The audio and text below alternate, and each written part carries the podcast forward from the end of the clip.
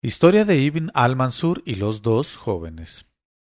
He llegado a saber, oh rey afortunado, que el califa Harun al-Rashid sufría con frecuencia insomnios producidos por las preocupaciones que le causaba su reino.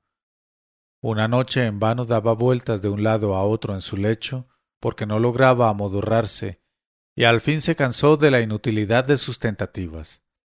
Rechazó entonces violentamente con un pie las ropas de su cama, y dando una palmada llamó a Masrur su portaalfanje, que vigilaba la puerta siempre, y le dijo Masrur, búscame una distracción porque no logro dormir. El otro contestó No hay nada como los paseos nocturnos, mi señor, para calmar el alma y adormecer los sentidos. Ahí fuera, en el jardín está hermosa la noche Bajaremos y nos pasearemos entre los árboles, entre las flores, y contemplaremos las estrellas y sus incrustaciones magníficas, y admiraremos la belleza de la luna que avanza lentamente en medio de ellas y desciende hasta el río para bañarse en el agua. El califa dijo Masrur, esta noche no desea mi alma ver semejantes cosas. El otro añadió Señor, en tu palacio tienes trescientas mujeres secretas y cada una disfruta de un pabellón para ella sola.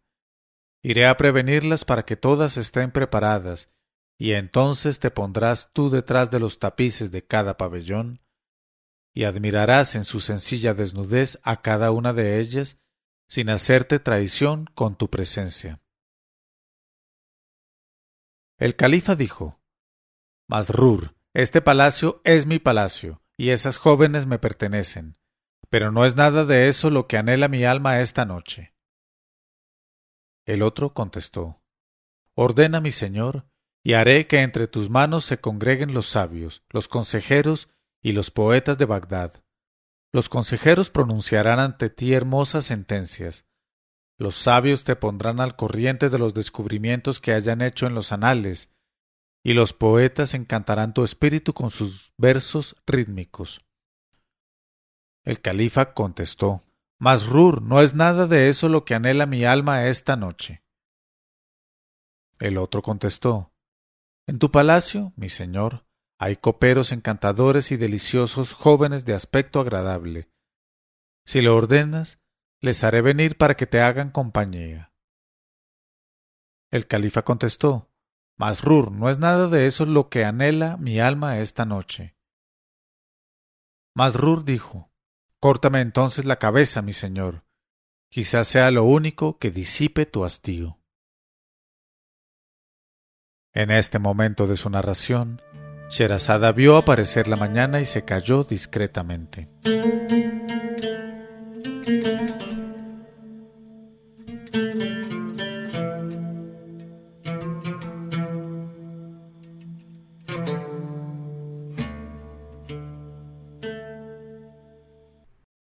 Y cuando llegó la tricentésima cuadragésima séptima noche, ella dijo Córtame entonces la cabeza, mi señor, quizás sea lo único que disipe tu hastío.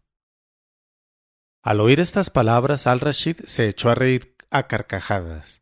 Luego dijo Mira, Masrur, puede que lo haga algún día, pero ahora ve a ver si todavía hay en el vestíbulo alguien que verdaderamente sea agradable de aspecto y de conversación entonces salió a ejecutar la orden Masrur y volvió enseguida para decirle al califa Oh emir de los creyentes, no encontré ahí fuera más que a este viejo de mala índole que se llama Ibn al-Mansur.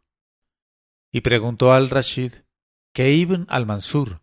¿Es acaso Ibn al-Mansur el de Damasco? El jefe de los eunucos dijo Ese mismo viejo malicioso al-Rashid dijo Hazle entrar cuanto antes. Y Masrur introdujo a Ibn al-Mansur, que dijo Sea contigo la Salema, oh emir de los creyentes. El califa le devolvió la Salema y dijo Ya, Ibn al-Mansur, ponme al corriente de una de tus aventuras. El otro contestó Oh emir de los creyentes, ¿Debo entretenerte con la narración de algo que yo haya visto o solamente con el relato de algo que haya oído? El califa contestó Si viste alguna cosa asombrosa, date prisa a contármela, porque las cosas que se vieron son siempre preferibles a las que se oyeron contar. El otro dijo Entonces, oh emir de los creyentes, presta oído y otórgame una atención simpática. El califa contestó Ya, Ibn al-Mansur, heme aquí dispuesto a escucharte con mis oídos, a verte con mis ojos y a otorgarte de todo corazón una atención simpática. Entonces dijo Ibn al-Mansur Has de saber, oh emir de los creyentes, que todos los años iba yo a Basra para pasar algunos días junto al emir Muhammad al-Hashami, lugarteniente tuyo en aquella ciudad. Un año en que fui a Basra como de costumbre, al llegar a palacio vi al emir que se disponía a montar a caballo para ir de casa. Cuando me vio, no dejó, tras las salemas de bienvenida, de invitarme a que le acompañara. Pero yo le dije Dispénsame, señor, pues la sola vista de un caballo me para la digestión, y a duras penas puedo tenerme en un burro. No voy a ir de casa en un burro.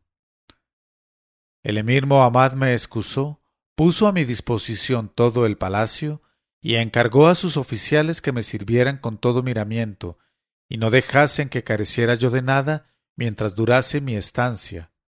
Y así lo hicieron.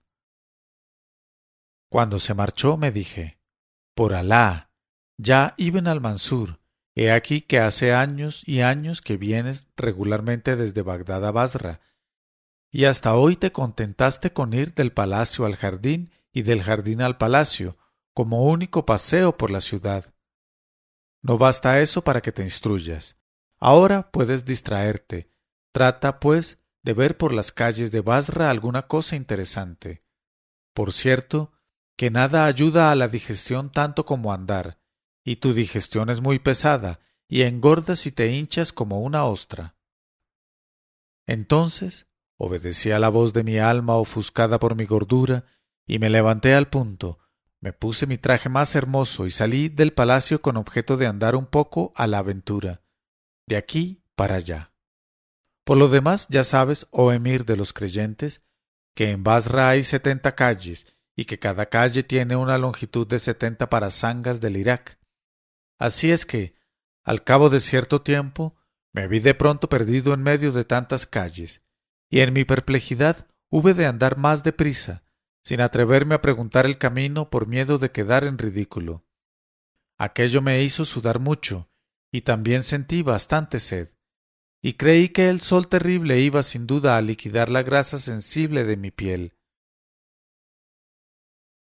Entonces me apresuré a tomar la primera bocacalle para buscar algo de sombra, y de este modo llegué a un callejón sin salida, por donde se entraba a una casa grande de muy buena apariencia. La entrada medio oculta por un tapiz de seda roja daba a un gran jardín que había delante de la casa. A ambos lados aparecían bancos de mármol sombreados por una parra, lo que me incitó a sentarme para tomar aliento. Mientras me secaba la frente resoplando de calor, oí que del jardín llegaba una voz de mujer que cantaba con aire lastimero estas palabras. Desde el día en que me abandonó mi gamo joven, se ha tornado mi corazón en asilo de dolor. ¿Acaso, como él cree, es un pecado tan grande dejarse amar por las muchachas?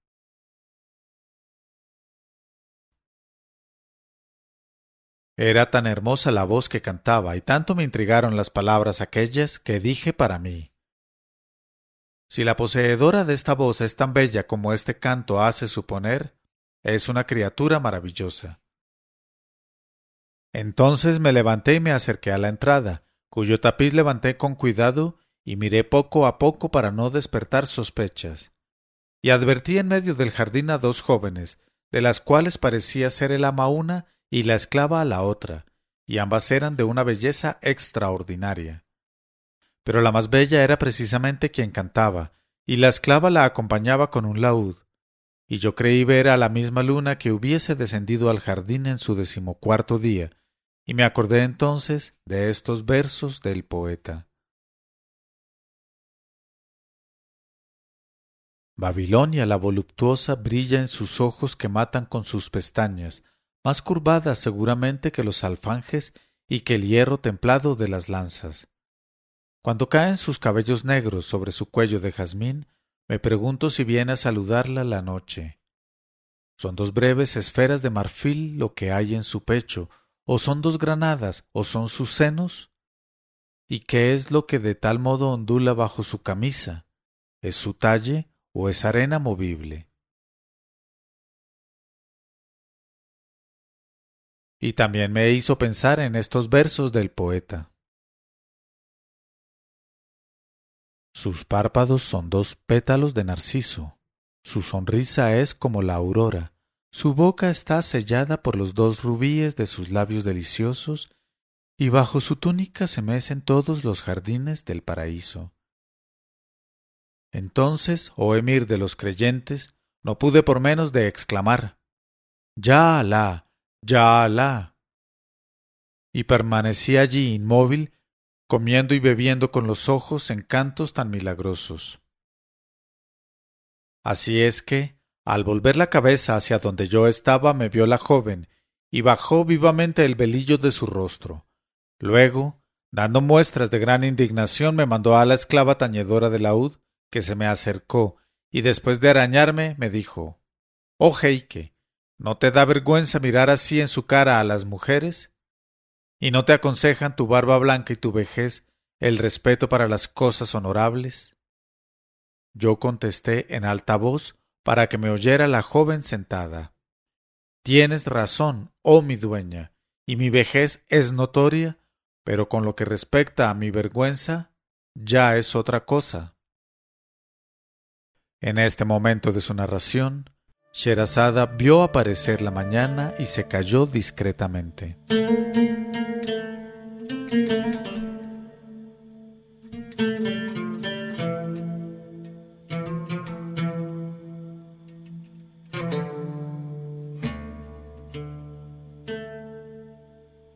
Pero cuando llegó la tricentésima cuadragésima octava noche, ella dijo, Pero en lo que respecta a mi vergüenza, ya es otra cosa. Cuando la joven hubo oído estas palabras, se levantó y fue a reunirse con su esclava para decirme, irritada en extremo, ¿Es que hay mayor vergüenza para tus cabellos blancos, oh jeique, que la acción de pararte con tal osadía a la puerta de un harem que no es tu harem y de una morada que no es tu morada?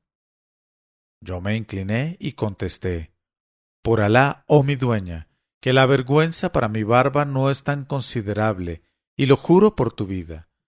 Mi presencia aquí tiene una excusa. Ella preguntó ¿Y cuál es tu excusa? Contesté soy un extranjero que padece una sed de la que voy a morir. Ella contestó Aceptamos esa excusa, pues, por Alá, que es entendible. Y enseguida se volvió hacia su joven esclava y le dijo Gentil, corre pronto a darle de beber. Desapareció la pequeña para volver al cabo de un momento con un tazón de oro en una bandeja y una servilleta de seda verde y me ofreció el tazón que estaba lleno de agua fresca, perfumada agradablemente con almizcle puro. Lo tomé y me puse a beber muy lentamente y a largos sorbos, dirigiendo de soslayo miradas de admiración a la joven principal y miradas de notorio agradecimiento a ambas. Cuando me hube servido de este juego durante cierto tiempo, devolví el tazón a la joven, la cual me ofreció entonces la servilleta de seda invitándome a limpiarme la boca. Me limpié la boca, le devolví la servilleta que estaba deliciosamente perfumada con sándalo, y no me moví de aquel sitio. Cuando la hermosa joven vio que mi inmovilidad pasaba de los límites correctos, me dijo con acento adusto Oh Heike, ¿a qué esperas aún para reanudar tu marcha por el camino de Alá? Yo contesté con aire pensativo Oh mi dueña, me preocupan extremadamente ciertos pensamientos, y me veo sumido en reflexiones que no puedo llegar a resolver por mí solo. Ella me preguntó ¿Y cuáles son esas reflexiones? Yo dije, Oh mi dueña, reflexiono acerca del reverso de las cosas y acerca del curso de los acontecimientos que produce el tiempo. Ella me contestó, Cierto que son graves esos pensamientos, y todos tenemos que deplorar alguna fechoría del tiempo. Pero, ¿qué ha podido inspirarte a la puerta de nuestra casa, oh Heike, semejantes reflexiones? Yo dije, Precisamente, oh mi dueña, pensaba yo en el dueño de esta casa. Le recuerdo muy bien ahora. Antaño me propuso vivir en este callejón compuesto por una sola casa con jardín. Sí, por Alá, el propietario de esta casa era mi mejor amigo. Te acordarás entonces del nombre de tu amigo. Yo dije, ciertamente, oh mi dueña, se llama Ali ben Muhammad y era el síndico respetado por todos los joyeros de Basra. Ya hace años que le perdí de vista, y supongo que estará en la misericordia de Alá ahora. Permíteme, pues, oh mi dueña, que te pregunte si dejó posteridad. Al oír estas palabras, los ojos de la joven se humedecieron de lágrimas, y dijo Sean con el síndico Ali ben Muhammad la paz y los dones de Alá. Ya que fuiste su amigo, has de saber, oh Heike, que el difunto síndico dejó por única descendencia una hija llamada Badr, y ella sola es la heredera de sus bienes y de sus inmensas riquezas. Yo exclamé, por Alá, que no puede ser más que tú misma, oh mi dueña, la hija bendita de mi amigo. Ella sonrió y contestó, por Alá que lo adivinaste. Yo dije, acumule sobre ti Alá sus bendiciones, oh hija de Ali ben Muhammad. Pero a juzgar por lo que puedo ver a través de la seda que cubre tu rostro, oh luna, me parece que contrae tus facciones una gran tristeza.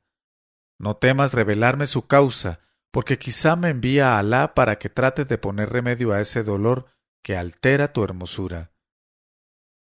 Ella contestó ¿Cómo quieres que te hable de cosas tan íntimas si ni siquiera me dijiste aún tu nombre ni tu calidad? Yo me incliné y contesté Soy tu esclavo Ibn al-Mansur, oriundo de Damasco, una de las personas a quienes nuestro dueño el califa Harun al-Rashid honra con su amistad y ha escogido para compañeros íntimos. Apenas hube pronunciado estas palabras, oh emir de los creyentes, me dijo Seth Badr, Bienvenido seas a mi casa, donde puedes encontrar hospitalidad larga y amistosa, oh Heike ibn al-Mansur. Y me invitó a que la acompañara y a que entrara a sentarme en la sala de recepción. Entonces entramos los tres en la sala de recepción, y cuando estuvimos sentados, y después de los refrescos usuales que fueron exquisitos, Seth Badr me dijo ya que quieres saber la causa de una pena que adivinaste en mis facciones, oh Heike ibn al-Mansur, prométeme el secreto y la fidelidad. Yo contesté, oh mi dueña, en mi corazón está el secreto como en un cofre de acero cuya llave se hubiese perdido. Y me dijo ella entonces, Escucha pues mi historia, oh Heike. Y después de ofrecerme a aquella joven esclava tan gentil una cucharada de confitura de rosas, dijo Seth Badr Has de saber, oh Ibn al-Mansur, que estoy enamorada y que el objeto de mi amor se halla lejos de mí. He aquí toda mi historia. Y tras esas palabras, Seth Badr dejó escapar un gran suspiro y se calló. Y yo le dije, Oh mi dueña, Estás dotada de belleza perfecta, y el que amas debe ser perfectamente bello. ¿Cómo se llama? Ella me dijo, Sí, Ibn al-Mansur. El objeto de mi amor es perfectamente bello, como has dicho. Es el emir Jobair, jefe de la tribu de los Bani Shaiban. Sin ningún género de duda, es el joven más admirable de Basra y del Irak. Yo dije, no podía ser de otro modo, oh mi dueña. Pero, ¿consistió en palabras solamente vuestro mutuo amor? ¿O llegasteis a daros pruebas íntimas de él en diversos encuentros y de agradables consecuencias? Ella dijo Ciertamente, hubieran sido de muy agradables consecuencias nuestros encuentros si su larga duración bastara a enlazar los corazones. Pero el emir Jobair me ha ofendido con una simple suposición. Al oír estas palabras, oh emir de los creyentes, exclamé ¿Cómo? ¿Es posible suponer que el lirio ame al barro porque la brisa le incline hacia el suelo? Y aunque sean fundadas las suposiciones del emir Jobair, tu belleza es una disculpa viva, oh mi dueña. Ella sonrió y me dijo Si al menos, oh que se tratase de un hombre, pero el emir Jobair me acusa de amar a una joven, a esta misma que tienes delante de tus ojos, a la gentil, a la dulce que nos está sirviendo. Yo exclamé Pido a Alá perdón para el emir, oh mi dueña. Sea confundido el maligno. ¿Y cómo pueden amarse entre sí las mujeres? ¿Quieres decirme por lo menos en qué ha fundado sus suposiciones el emir? Ella contestó Un día después de haber tomado mi baño en el hammam de mi casa, me eché en mi cama y me puse en manos de mi esclava favorita, esta joven que aquí ves, para que me vistiera y peinara mis cabellos. Era sofocante el calor, y con objeto de que me refrescara algo, mi esclava me despojó de las toallas que abrigaban mis hombros y cubrían mis senos, y se puso a arreglar las trenzas de mi cabellera. Cuando hubo concluido me miró, y al encontrarme hermosa de aquel modo me rodeó el cuello con sus brazos y me besó en la mejilla diciéndome Oh mi señora, quisiera ser hombre para amarte aún más de lo que te amo. Y trataba, gentil, de divertirme con mil retosos amables. Y he aquí que en aquel momento precisamente entró el emir. Nos lanzó una mirada singular a ambas y salió bruscamente para enviarme algunos instantes después una esquela, en la que aparecían trazadas estas palabras El amor no puede hacernos dichosos más que cuando nos pertenece en absoluto. Y desde aquel día no volví a verle, y jamás quiso darme noticias suyas, ya Ibn al-Mansur. Entonces le pregunté, ¿pero os unió algún contrato de matrimonio? Ella contestó, ¿y para qué hacer un contrato? Nos habíamos unido por nuestra voluntad, sin intervención del cadí y de los testigos. Yo dije Entonces, oh mi dueña, si me lo permites, quiero ser el lazo de unión entre vosotros dos, simplemente por el gusto de ver reunidos a dos seres selectos. Ella exclamó Bendito sea Alá que nos puso en tu camino, oh jeique de rostro blanco. No creas que vas a dar con una persona ingrata que ignora el valor de los beneficios. Voy ahora mismo a escribir de mi puño y letra una carta para el emir Jobair y tú se la entregarás procurando hacerle entrar en razón. Y dijo a su favorita Anda, gentil, tráeme un tintero y una hoja de papel. Se los trajo la otra, y Seth escribió ¿Por qué dura tanto la separación, mi bien amado? ¿No sabes que el dolor ahuyenta de mis ojos el sueño, y que cuando pienso en tu imagen se me aparece tan cambiada que ya no la reconozco? Te conjuro a que me digas por qué dejaste la puerta abierta a mis calumniadores. Levántate, sacude el polvo de los malos pensamientos y vuelve a mí sin tardanza. ¿Qué día de fiesta va a ser para ambos el que alumbre nuestra reconciliación? Cuando acabó de escribir esta carta la dobló, la selló y me la entregó. En este momento de su narración, Sherazada vio aparecer la mañana y se calló discretamente.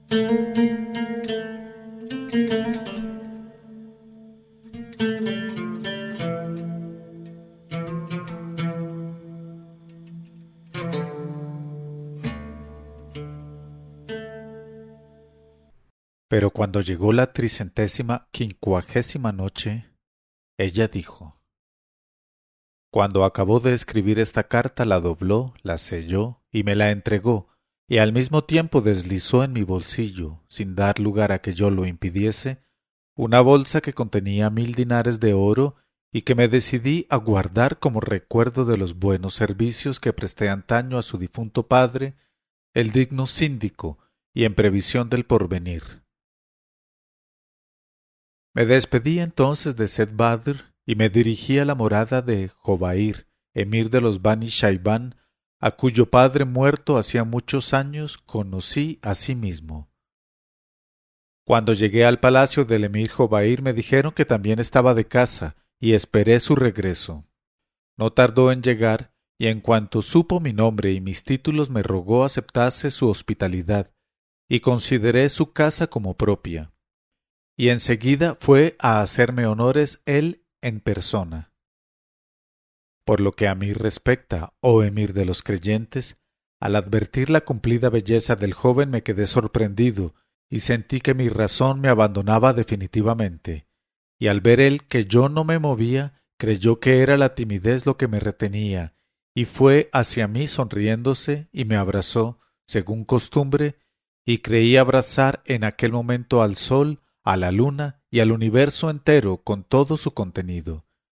Y como había llegado la hora de reponer fuerzas, el emir Jobair me cogió de un brazo y me hizo sentarme a su lado en un cojín, y enseguida pusieron la mesa los esclavos ante nosotros. Era una mesa llena de vajilla del corazán, de oro y de plata, y que ostentaba cuantos manjares fritos y asados pudiesen desear el paladar, la nariz y los ojos. Entre otras cosas admirables, había allí aves rellenas de alfónsigos y de uvas, y pescados servidos en buñuelos de galleta, y especialmente una ensalada de verdolaga, a cuyo solo aspecto se me hacía agua la boca. No hablaré de las demás cosas, por ejemplo, de un maravilloso arroz con crema de búfalo, en el que de buena gana hubiera hundido mi mano hasta el codo, ni de la confitura de zanahorias con nueces que tanto me gusta. Oh, estoy seguro de que algún día me hará morir, ni de las frutas, ni de las bebidas. Sin embargo, oh emir de los creyentes, te juro por la nobleza de mis antecesores, que reprimí los impulsos de mi alma y no probé bocado. Por el contrario, esperé a que mi huésped me instase con mucho ahínco a servirme de aquello y le dije Por Alá, hice voto de no tocar ninguno de los manjares de tu hospitalidad, emir Jobair, mientras no accedas a una súplica que es el móvil de mi visita a tu casa. Él me preguntó ¿Puedo, al menos, oh mi huésped, saber, antes de comprometerme a una cosa tan grave y que me amenaza, con que renuncies a mi hospitalidad, cuál es el objeto de esta visita? Por toda respuesta saqué yo de mi pecho la carta y se la di. La cogió, la abrió y la leyó, pero al punto la rompió, arrojó a tierra los pedazos, los pisoteó y me dijo Ya Ibn al-Mansur, Pide cuanto quieras y te será concedido al instante, pero no me hables del contenido de esta carta a la que no tengo nada que contestar. Entonces me levanté y quise marcharme enseguida, pero me retuvo haciéndome de la ropa y me suplicó que me quedase, diciéndome Oh mi huésped, si supieras el motivo de mi repulsa no insistirías ni por un instante. Tampoco creas que eres el primero a quien se ha confiado semejante misión, y si lo deseas, te diré exactamente las palabras que te encargó ella me dijeses.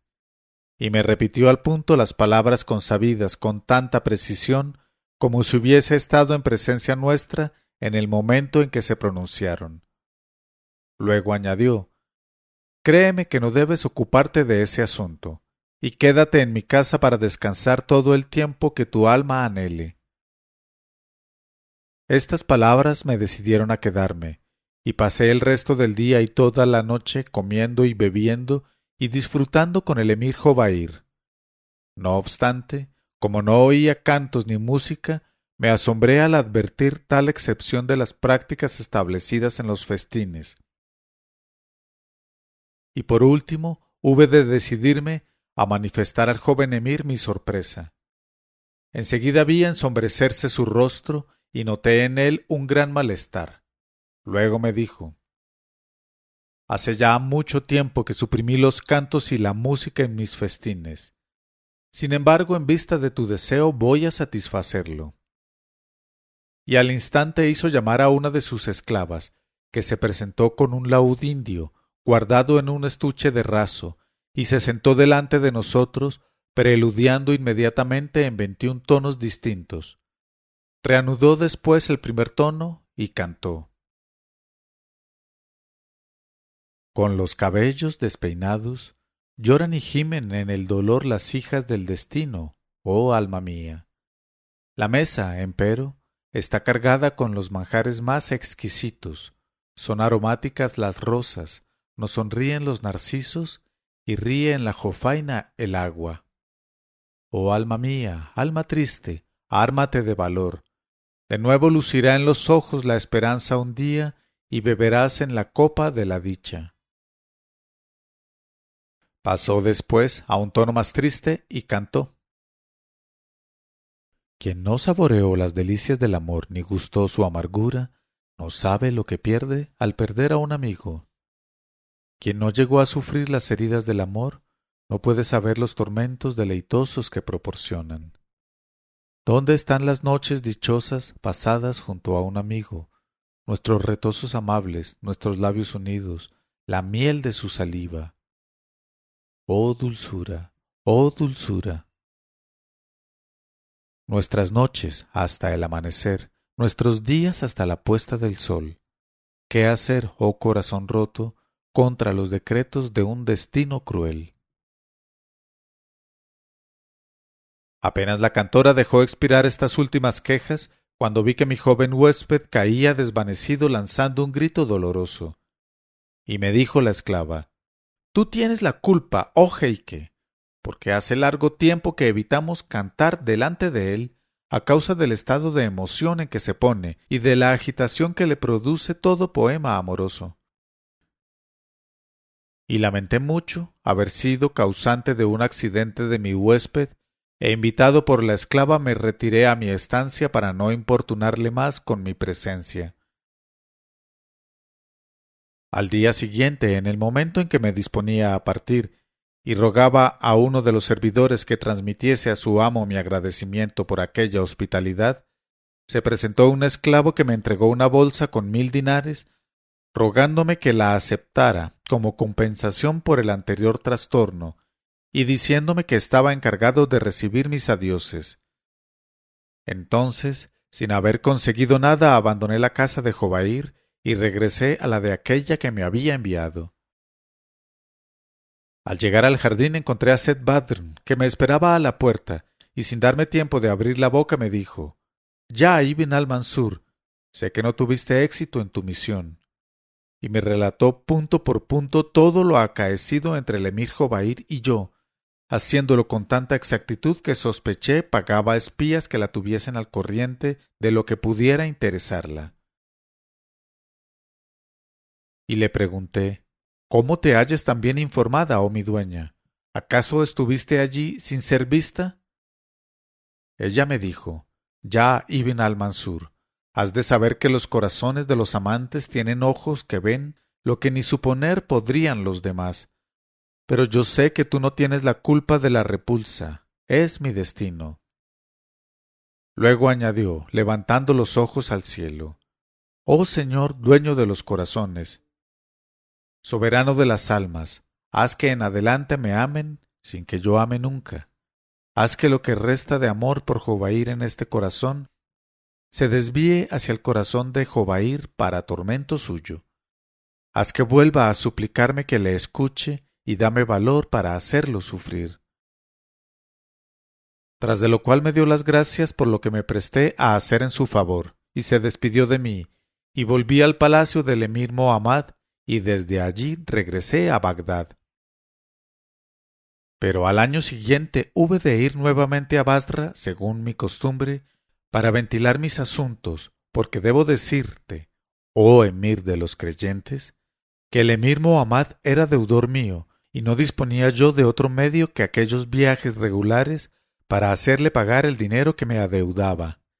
Y he aquí que al día siguiente de mi llegada me dije, por Alá, tengo que saber en qué paró la aventura de los dos amantes. Encontré cerrada la puerta del jardín, conmoviéndome con la tristeza que emanaba el silencio reinante en torno mío. Miré entonces por la rejilla de la puerta y vi en medio de la avenida, bajo un sauce de ramas lagrimeantes, una tumba de mármol completamente nueva todavía y cuya inscripción funeral no pude leer a causa de la distancia. Y me dije, ya no está ella aquí, cegaron su juventud. Qué lástima que una belleza semejante se haya perdido para siempre. La debió desbordar la pena, anegándola el corazón. En este momento de su narración, Sherazada vio aparecer la mañana y se calló discretamente.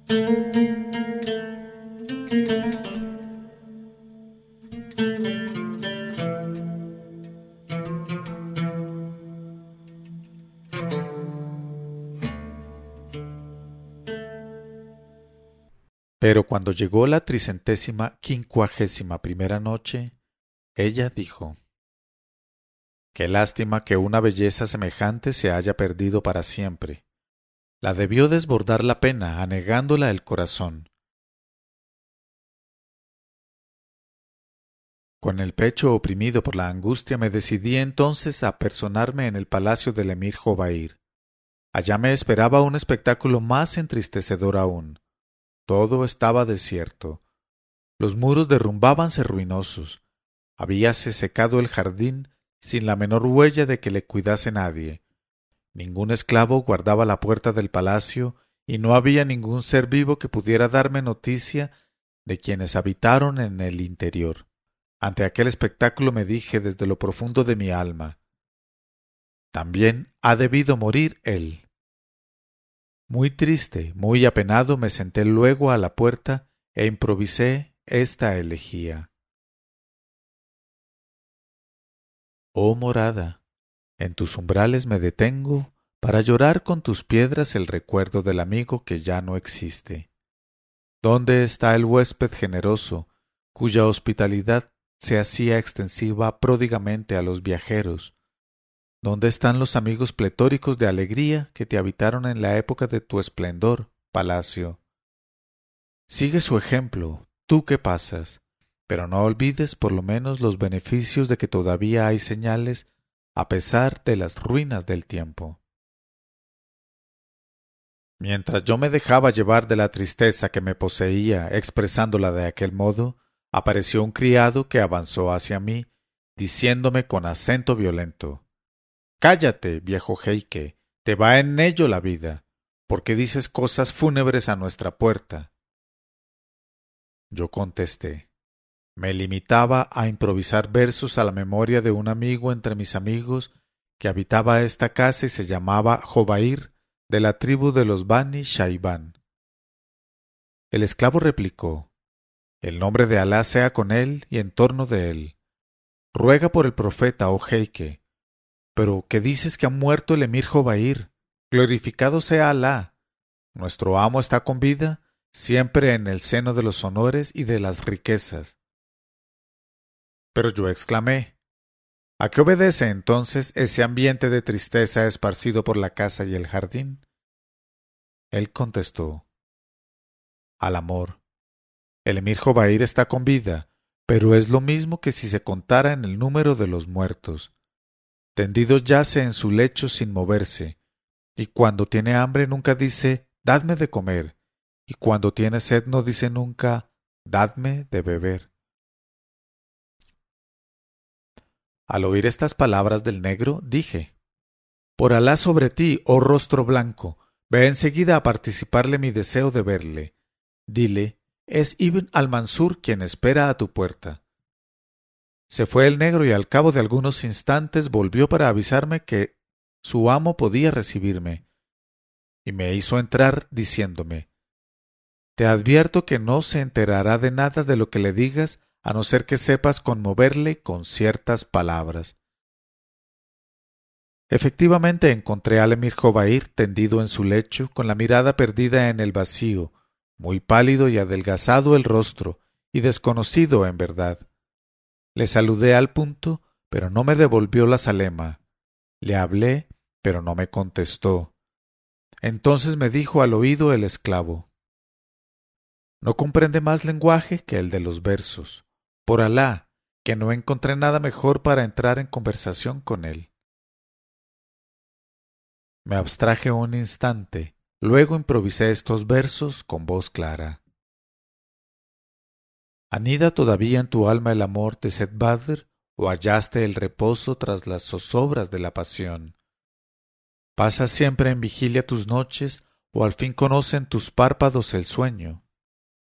Si aún corren tus lágrimas, si aún alimentas con la desolación a tu alma, sabe que llegarás al colmo de la locura. Cuando oyó él estos versos abrió los ojos y me dijo Bienvenido seas, Ibn al-Mansur. Las cosas tomaron para mí un carácter grave. Yo contesté enseguida ¿Puedo, al menos, señor, serte de alguna utilidad? Él dijo Eres el único que puede salvarme todavía. Tengo el propósito de mandar a Seth Badr una carta por mediación tuya pues tú eres capaz de convencerla para que me responda. Yo contesté, por encima de mi cabeza y de mis ojos. Reanimado entonces se incorporó y desenrolló una hoja de papel en la palma de la mano, cogió un cálamo y escribió. Oh dura bien amada, he perdido la razón y me debato en la desesperanza. Antes de este día creí que el amor era una cosa fútil, una cosa fácil, una cosa leve. Pero, al naufragar en sus olas, vi, ay, que para quien en él se aventura es un mar terrible y confuso. A ti vuelvo con el corazón herido implorando el perdón para lo pasado. Ten piedad de mí y acuérdate de nuestro amor. Si deseas mi muerte, olvida la generosidad. Selló entonces la carta y me la entregó. Aunque yo ignoraba la suerte de Seth no dudé. Cogí la carta y regresé al jardín, crucé el patio y sin previa advertencia entré en la sala de recepción. Pero cuál no sería mi asombro al advertir sentadas en las alfombras a diez jóvenes esclavas blancas, en medio de las cuales se encontraba llena de vida y de salud, pero en traje de luto, Seth que se apareció como un sol puro a mis miradas asombradas. Me apresuré a inclinarme deseándole la paz, y no bien me vio ella entrar, me sonrió devolviéndome mi salema y me dijo Bienvenido seas, Ibn al-Mansur. Siéntate, tuya es la casa. Entonces le dije Aléjense de aquí todos los males, oh mi dueña, pero porque te veo en traje de luto. Ella contestó Oh, no me interrogues, Ibn al-Mansur ha muerto la gentil. En el jardín pudiste ver la tumba donde duerme. Y vertió un mar de lágrimas mientras intentaban consolarla todas sus compañeras. Ante todo, creí un deber por mi parte guardar silencio. Luego dije Alá la tenga en su misericordia, y caigan en cambio sobre ti todas las bienandanzas que la vida reservaba aún a esa joven y dulce favorita tuya por quien lloras. Parece mentira que haya muerto. Ella dijo, Pues murió la pobre. Aprovechándome entonces del estado de postración en que se hallaba, la entregué la carta que hube de sacar de mi cinturón y añadí De tu respuesta, oh mi dueña, depende su vida o su muerte, porque en verdad la única cosa que le ata a la tierra todavía es la espera de esta respuesta. Cogió ella la carta, la abrió, la leyó, sonrió y dijo ¿Ha llegado ahora a semejante estado de pasión él que no quería leer mis cartas otras veces? ¿Fue preciso que guardara yo silencio desde entonces y desdeñara verle para que volviese a mí más inflamado que nunca? Yo contesté Tienes razón, y hasta te cabe el derecho de hablar aún con más amargura. En este momento de su narración, Sherazada vio aparecer la mañana y se calló discretamente.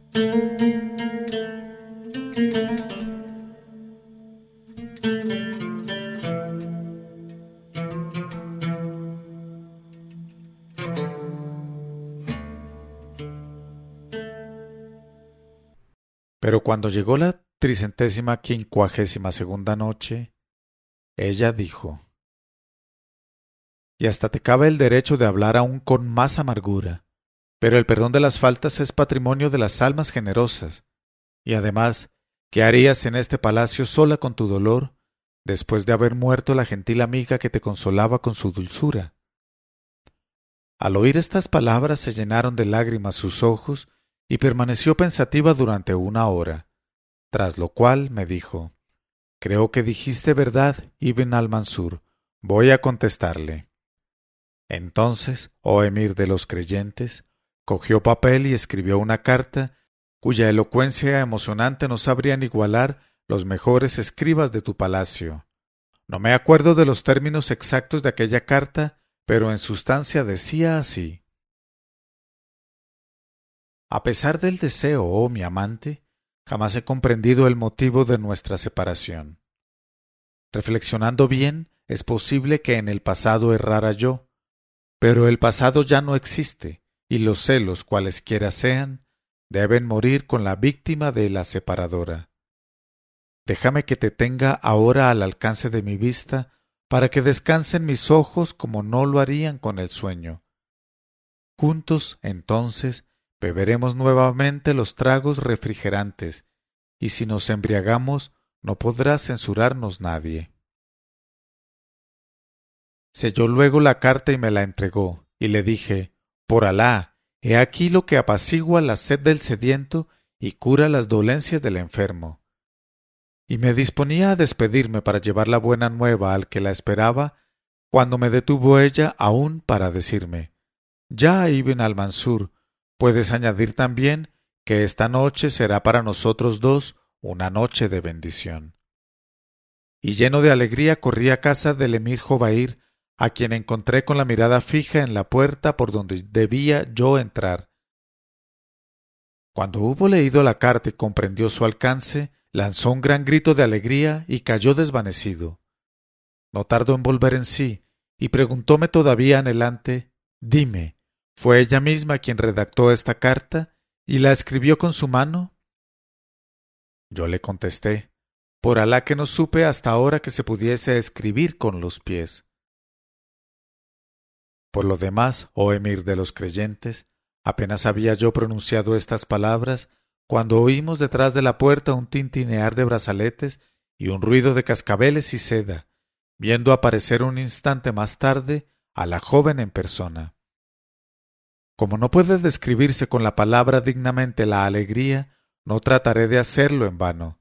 Solo he de decirte, oh emir de los creyentes, que ambos amantes corrieron a echarse en brazos uno de otro, entusiasmados y con las bocas juntas.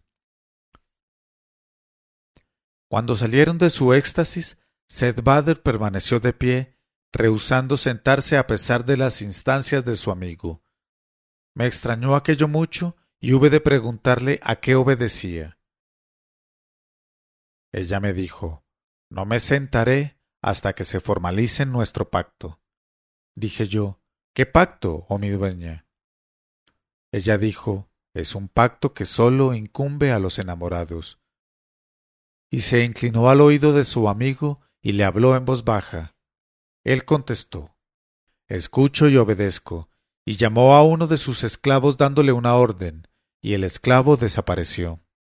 Algunos instantes después vi entrar al cadilla los testigos que extendieron el contrato de matrimonio de ambos amantes y se fueron luego, llevando un regalo de mil dinares que les dio Seth Badr. Quise igualmente retirarme, pero no lo consintió el emir, que hubo de decirme No se dirá que tuviste únicamente parte en nuestras tristezas sin participar de nuestra alegría. Y me invitaron a un festín que duró hasta la aurora. Entonces me dejaron retirarme a la estancia que habíanme reservado. Al despertarme por la mañana entró en mi estancia un esclavo que llevaba una jofaina y un jarro e hice mis abluciones y recé mi plegaria matinal, tras de lo cual fui a sentarme en la sala de recepción, donde vi llegar a poco a los dos esposos que salían del hammam, frescos aún, después de dedicarse a sus amores. Les deseé una mañana dichosa y les cumplimenté. felicitándoles e invocando bienandanza sobre ellos. Luego añadí Soy feliz por haber contribuido en algo a vuestra unión. Pero por Alá, Emir Jobair, si quieres darme una prueba de tu estimación para conmigo, explícame qué fue lo que pudo en otro tiempo irritarte hasta el punto de hacer que, para tu desgracia, te separaras de tu enamorada Set Badr. Ella misma me describió la escena de la pequeña esclava besándola y mimándola después de haberle peinado y trenzado los cabellos. Pero me parece inadmisible, Emir Jobair, que sólo aquello pudiera ocasionar tu resentimiento y no tuvieras otra causa de enojo u otras pruebas y sospechas. A estas palabras el emir Jobair sonrió y me dijo Ibn al-Mansur, tu sagacidad es exclusivamente maravillosa. Ahora que la favorita de Seth Badr ha muerto, se extinguió mi rencor. Puedo, pues, revelarte sin misterio el origen de nuestra desavenencia. Proviene sencillamente de una broma que me gastó, como si ambas fuesen las culpables de ella, un barquero que las llevó en su barca cierto día en que fueron a pasear por el agua. Me dijo, Señor, ¿Cómo miras siquiera a una mujer que se burla de ti con una favorita a la que ama? Porque has de saber que en mi barca estaban apoyadas con indolencia una contra otra y cantaban cosas muy inquietantes acerca del amor de los hombres, y terminaron sus cánticos con estos versos. Menos ardiente que mis entrañas es el fuego, pero en cuanto me acerco a mi amo, el incendio se apaga y el hielo es menos frío que mi corazón ante sus deseos. Pero no le ocurre así a mi amo. En él lo que debe estar duro es blando y lo que debe tener tierno es duro, pues duro es su corazón como la roca y su otra cosa es blanda como el agua. Entonces yo, al oír del barquero semejante relato, sentí oscurecerse el mundo ante mis ojos y corrí a casa de Seth Badr donde vi lo que vi, y bastó aquello para confirmar mis sospechas. En este momento de su narración, Sherazada vio aparecer la mañana y se calló discretamente.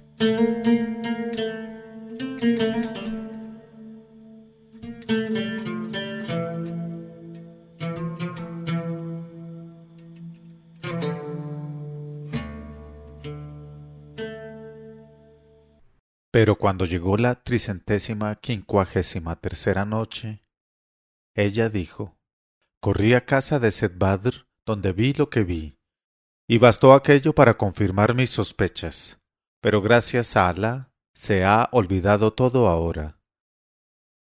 Me rogó entonces que, como prueba de su gratitud por mis buenos oficios, aceptase la suma de tres mil dinares, y le reiteré yo mis cumplimientos.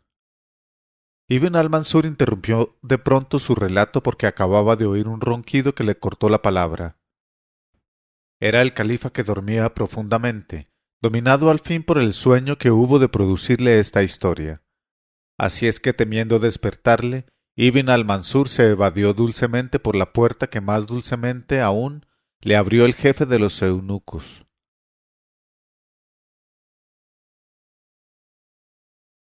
Leyó Mauricio Duque Arrubla. Mil una noches.co 1001 noches.co.